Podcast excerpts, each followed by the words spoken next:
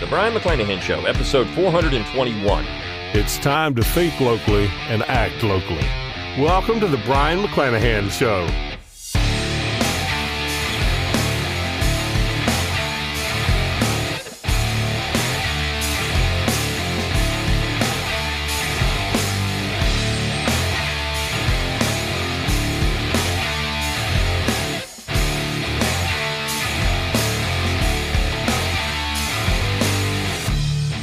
Welcome back to the Brion McClanahan Show. Glad to have you back on the program. Very glad to be here. Don't forget to follow me on Twitter, like my Facebook page, and subscribe to my YouTube page where you can watch this podcast.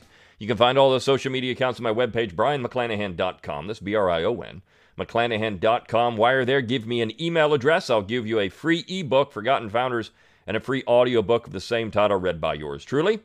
You can support the show by going to McClanahanacademy.com. McClanahanacademy.com. It's always free to enroll. You get a free class, 10 Myths of American History, when you do enroll, and you get the best deals on new and forthcoming courses. You also get great coupons. In fact, I've got a sale running right now on several of my courses. It ends at midnight, March 31st. So you've got a couple of days longer to pick up these deals because they will go away. And one of those classes that is on sale is my War for Southern Independence course. It is my best selling course. You're going to want that one. It is on sale right now. So if you go over, get on my email list, you'll get the coupons. But make sure you're either on that email list or you're enrolled at McClanahan Academy because you're getting the emails as well. So you're going to want to get on the email list to get the best deals. And again, if you purchase one of my classes that does support this show, it keeps it free of charge. And that's a great thing. So go on over to McClanahan Academy and do that. Also, click on that support tab at brionmcclanahan.com. You can throw a few pennies my way there. You can help me keep these lights on. You can buy a book plate if you want to. If you want one of my autographs and one of my books, my most recent is Southern Scribblings 60 Essays in Defense of the Southern Tradition. It is a great book. My last episode, episode 420, covered an essay out of that book, which is in defense of Robert E. Lee. So you're going to want that book as well. But I've got a whole bunch of other books Founding Fathers Guide to the Constitution, Politically Incorrect Guide to the Founding Fathers, Politically Incorrect Guide to Real American Heroes, Nine Presidents Who Screwed Up America, How Alexander Hamilton Screwed Up America, Forgotten Conservatives in American History. I've got a lot of stuff out there. So you're going to want to get one of those books. That does also help support the show. And of course, share this podcast around where you get your podcast. Rate it where you get your podcast. Let people know you're listening to it. Put it on social media. That's the way we help grow the audience. So, think locally, act locally is the theme. Now, today I'm going to talk about an article that appeared at MSN.com a few days ago. It's written by Daniel Drezner. It's an opinion piece, and the title is What is the Future for Conservative Ideas? Now, I'm sure MSN is really concerned about conservative ideas in America. But the title is what drew me to this for a number of reasons. Because I think there is a misconception about what, cons- what American conservatism actually is. What is it? Is it an ism? As I just said, conservatism? Well, in this particular case, you would believe it. Because conservatism would have to involve ideas, it'd be an ideology. An ideology driven by some preconceived worldview that would then result in policy coming from government. Now, this is interesting because the question then has to be is conservative really an ideology at all? And this is where you get into terms like reactionary, conservative as an ideology, conservative as a non ideology. I used to call myself an American traditionalist because I believe in certain parts of the Anglo American tradition that would then influence how I would vote on things or influence how I looked at American governing documents. Because at the end of the day, if you are American conservative, the core of that should be one thing only, and that is adherence to the U.S. Constitution as written and ratified. That's it. Now, when you start looking at government at the local and state level, then you can do a whole lot of different things there. You can actually be someone who believes in, well, I could be a real federalist, which is I support the original federal constitution and still favor things like socialism in California, if that was you. Or you could be a libertarian at the state level and local level and say what we should have at the state and local level are libertarian policies. That's an entirely different thing. For me, American politics and American government, first and foremost, has to center on a belief in federalism. And if you listen to this show, that's where I start from everything. So, people have asked me many times, "Are you conservative? Are you a libertarian? Are you a you know, liberal? What I mean, what are you?" And I will say that I'm an American traditionalist. I believe in federalism, which is the core tenet of the American political system, as ratified in the U.S. Constitution. I'm going to start with that. I believe in the sovereignty of the people and the sovereignty of the states. The sovereign people of the sovereign states. I believe in that. And so when you go from there, then we can talk about other things at the state and local level. But if you believe in those things from the beginning, then what you're going to do is oppose virtually all federal legislation. It doesn't mean you're a conservative. It means that what you're trying to do is preserve the Constitution as ratified. And I think that makes you an American conservative in a way. I mean, look, Jefferson was that. Jefferson's core guiding principle was federalism.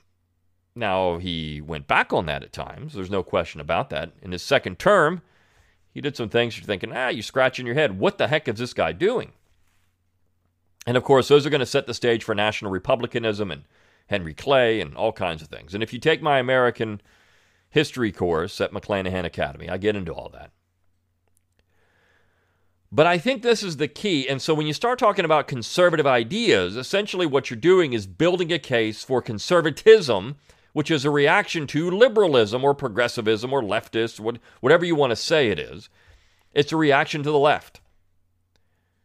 Unfortunately, when you start saying these things as well, you run into a real issue, and that is conservatives since the 19th century in America, as Robert Lewis Dabney pointed out, don't really want to conserve anything.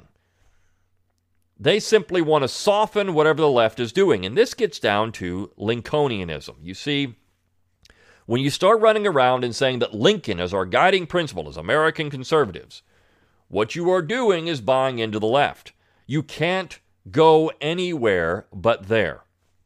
Because you see, Lincoln adopted the national republicanism of Henry Clay, which was by default an extension of Alexander Hamilton. And even Russell Kirk did not consider Hamilton a conservative because he wasn't really conserving anything. Hamilton was an innovator. Hamilton believed in constitutional machinations. Hamilton went back on what the founding generation said about the Constitution, himself included, when he sold it to the states for ratification. Now, of course, there were parts of this where Hamilton, you know, made some statements you could say, well, I mean, he's he's foreshadowing what he's going to do, and I agree with that. Right? But Hamilton, for the most part, argued for a constitution he didn't want. And if you take my originalist papers class at McClanahan Academy, I get into that. Part two is coming in April. This is where you're going to get the best deals on forthcoming courses if you are a McClanahan Academy subscriber, because part two is in the works. It will be out in April, which I'll get into more Hamilton in that. But I also talk about a lot of other people too. So, what's happened with conservatism in America is that it's based on FDR's Second Bill of Rights. How can you say that, McClanahan? FDR's Second Bill of Rights is a bunch of socialist nonsense. I agree. So, what did the right do? They said, well, that went too far, but we've so we got to soften it, but we generally believe in the same things. And we know this because this is what the right has done since 1948. This is what American conservatives, conservatism, has done since 1948.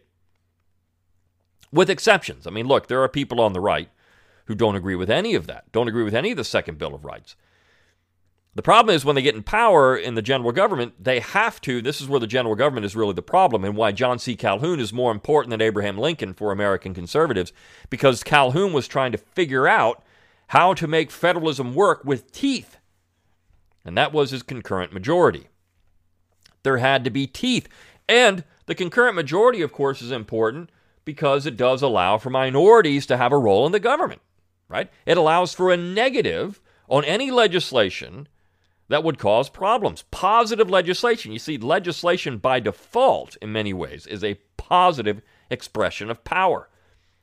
These are the things we want to do, so we're going to make a piece, we're going to create a law and make create a piece of legislation that's going to make people do certain things or it's going to give people certain things. You see what happened after 1945, which FDR's second Bill of Rights, they became all the leftist talking points, and still to this day. If you go back and look at that second Bill of Rights, which is I'm going to have a class on some of the most important speeches in American history, and that's one of them because of what it's done for the last 70 years, 80 years almost, in American history.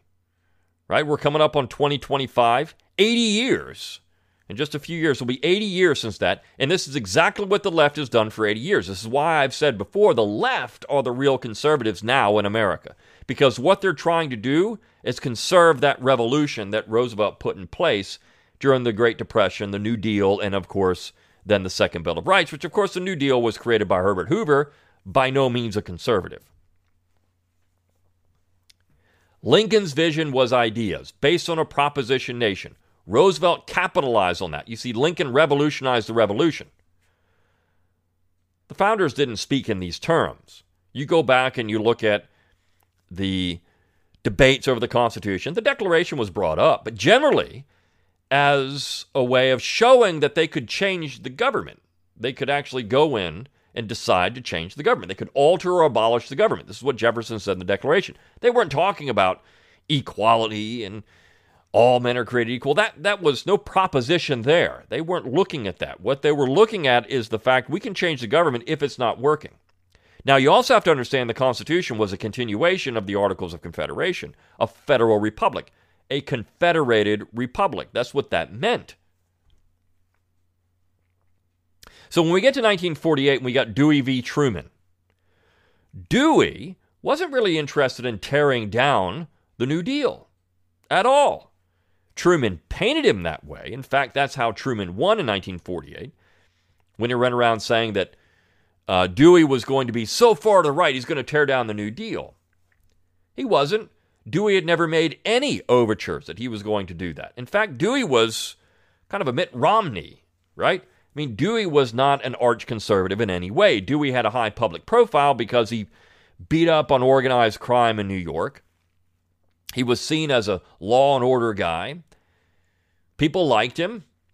And early in the process in 1948, it looked like Dewey was going to win in a landslide. And of course, later, Truman does his whistle stop tour, gets on the back of trains, and man of the people comes out in his bathrobe, or you know he's getting out there late at night. I'm just one of you. Just vote for me because we got this evil right winger getting ready to take power, and he's going to undo the New Deal. And this is exactly what the left has resorted to since 1948. Because anytime you have somebody coming in, a conservative, quote unquote conservative, what does the left resort to, and that is fear mongering. Well, if you elect this guy, what's he going to do? He's going to tear down everything that we've built. He's going to make it awful. He's going to tear it all down. So then, what? Does the right react to that? Well, they create things like Heritage Foundation, where they come up with their own policies to rework these things but keep them in place. We saw this with the Trump administration. Trump ran on repealing Obamacare and then replacing it. Well, they could never come up with a replacement. Why? Because they believe in it. There was no repeal. For years, Republicans stumped on repealing Obamacare. We're going to take it to the, John McCain. We're going to take it to the courts. We're going to do the courts. John McCain didn't want that thing to go away. And once you give out the candy, you can't take it back. Once Santa Claus visits with a big sack of goodies and dumps them at your doorstep, there's no taking this stuff back. And Republicans know it. This is why they try to tweak the policies but never get rid of the policies. You see, the left has won ultimately. They have won. They've won because once you put it in place, you never get rid of it. Conservatives never fight hard enough to keep it out of being put in place to begin with. And the left knows that giving out goodies is a very popular way to win elections. You give people stuff, people don't care. They don't care about ramifications 10 years down the road. They just want the stuff now. They don't care what happens 20 years down the road. They don't care about any of that.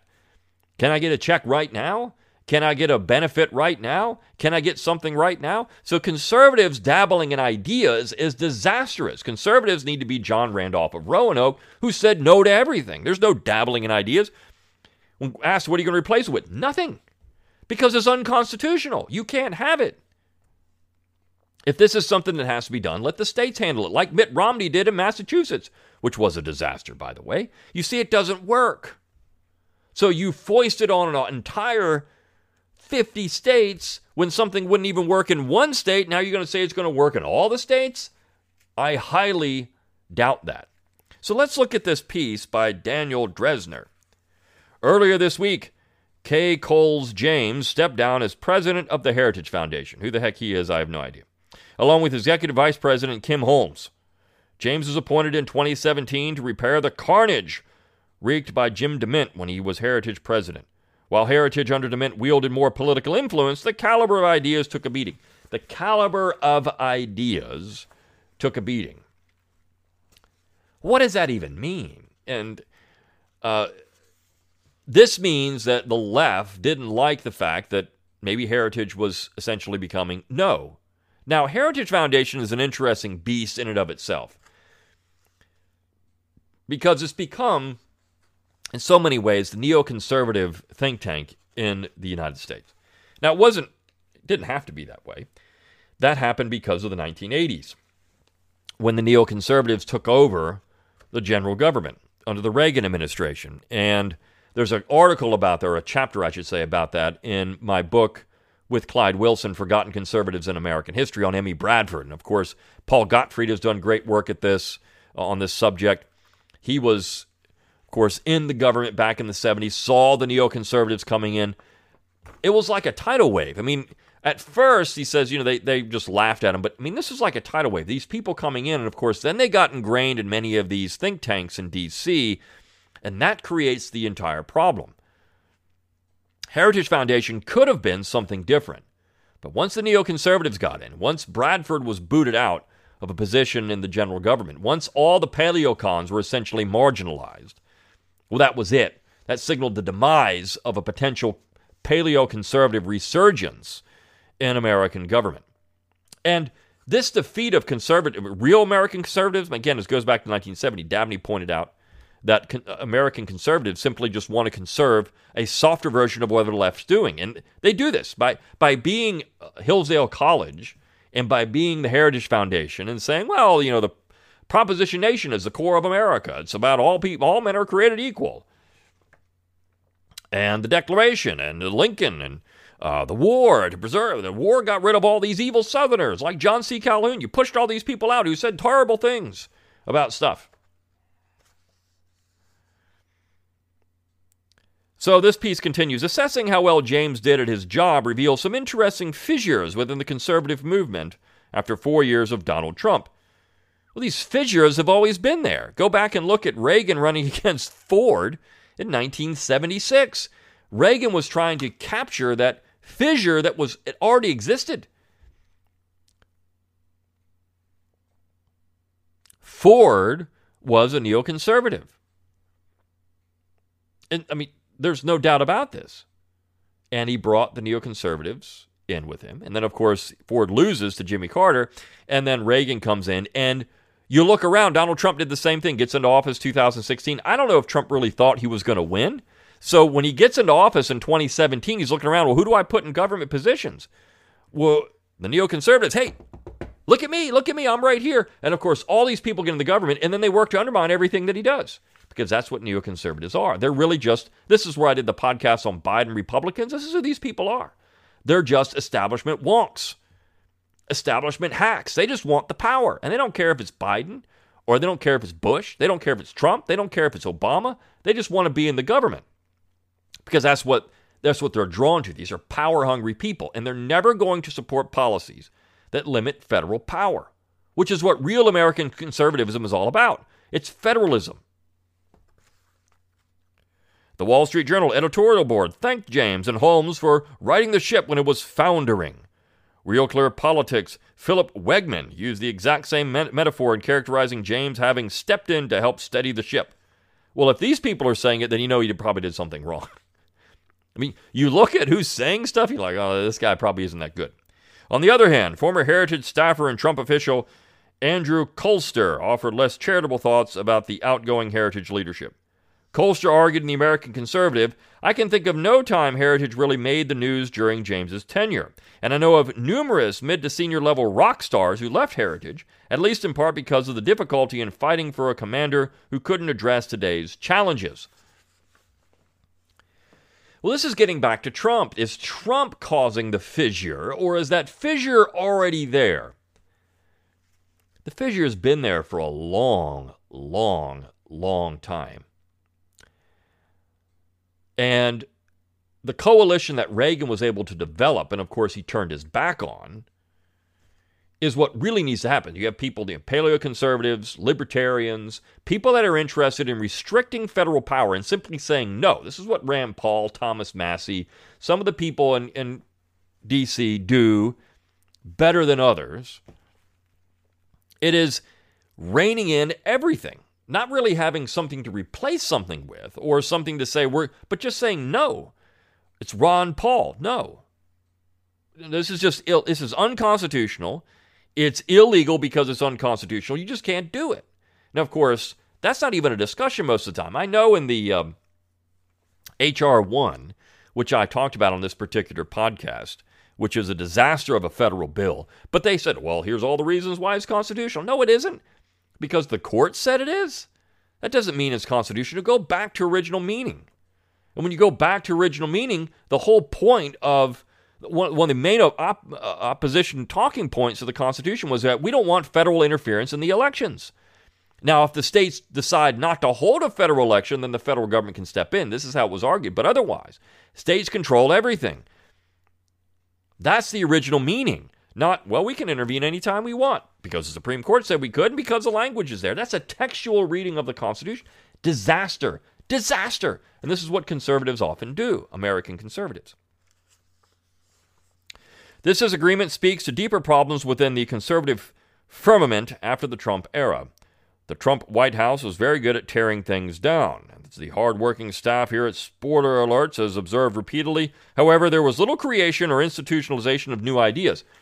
Gee, that's real conservatism. You tear it down, you don't replace something that's unconstitutional or illegal with something else. Institutionalization of new ideas. So, in other words, Trump didn't come in and act like an establishment hack and create all this institutionalization of everything. This is what bureaucracy is all about. It's what Calhoun wanted to tear down. And he said it as much. Look, you got these two parties vying for power, and all they want to do is control the spoils. All they want, it's all about power. So Trump didn't go in and institutionalize stuff and create power. That's what Biden's doing. That's what Obama did. The Bush administration, the Reagan administration, the Clinton administration, this is what they tried to do. They tried to create institutionalization. And once you get institutionalization, it becomes like the big barge blocking the Suez Canal. It's very hard to get anything through because that thing's sitting there. You got all these bureaucrats who can't be fired, by the way, who are appointed and or hired in. I mean, this is the problem. Part of this is due to the va- uh, vagaries of populism as a political project. What is is Trump really a populist? I don't know. Another part was the initial alienation between the Trump administration and the conservative intellectual ecosystem. I mean, this is a, this is a perfect essay on what's wrong with American conservatism. The conservative intellectual ecosystem like Victor Davis Hanson or Dinesh D'Souza or, or uh, you know, Hillsdale College. What are they seeking to conserve? Just a softer version of the left. That's all it is. So is that really conservative or is that just the left 20 years ago? I mean, this is where we are. The conservatives today are where the left was in the 1960s. Maybe late 60s, they're in that era. And then uh, 20 years from now, there'll be the left was in the 1980s. And then 20 years from now, there'll be the left was in the Obama administration. This is how it's going to work, right? As the left has moved beyond that. Now, I'm not so certain the American public is there. I think America, the American public, as I'll talk about again, is getting fed up with some of this stuff. There's there's a my next podcast is going to be a reaction to this, and it's a very clear reaction based on some data that's going on right now. And part of it was that when there was an attempt to inject new ideas into the public sphere, the execution was god awful. The journal's editorial board argues the best way to show its appreciation is to appoint successors who share the commitment to the ideas and principles that made Heritage great and help leave America even greater. This raises an awkward question, however. What are the ideas and principles that made Heritage great?